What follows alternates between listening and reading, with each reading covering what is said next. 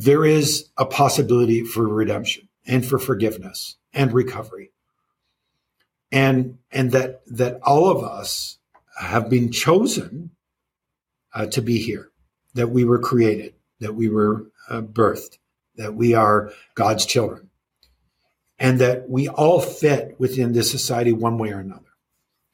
And that I always say to people, please never give up hope. I understand your frustration. I understand your anger. I understand your disappointment. I understand all that. My parents went through that. My sister, my brothers went through it.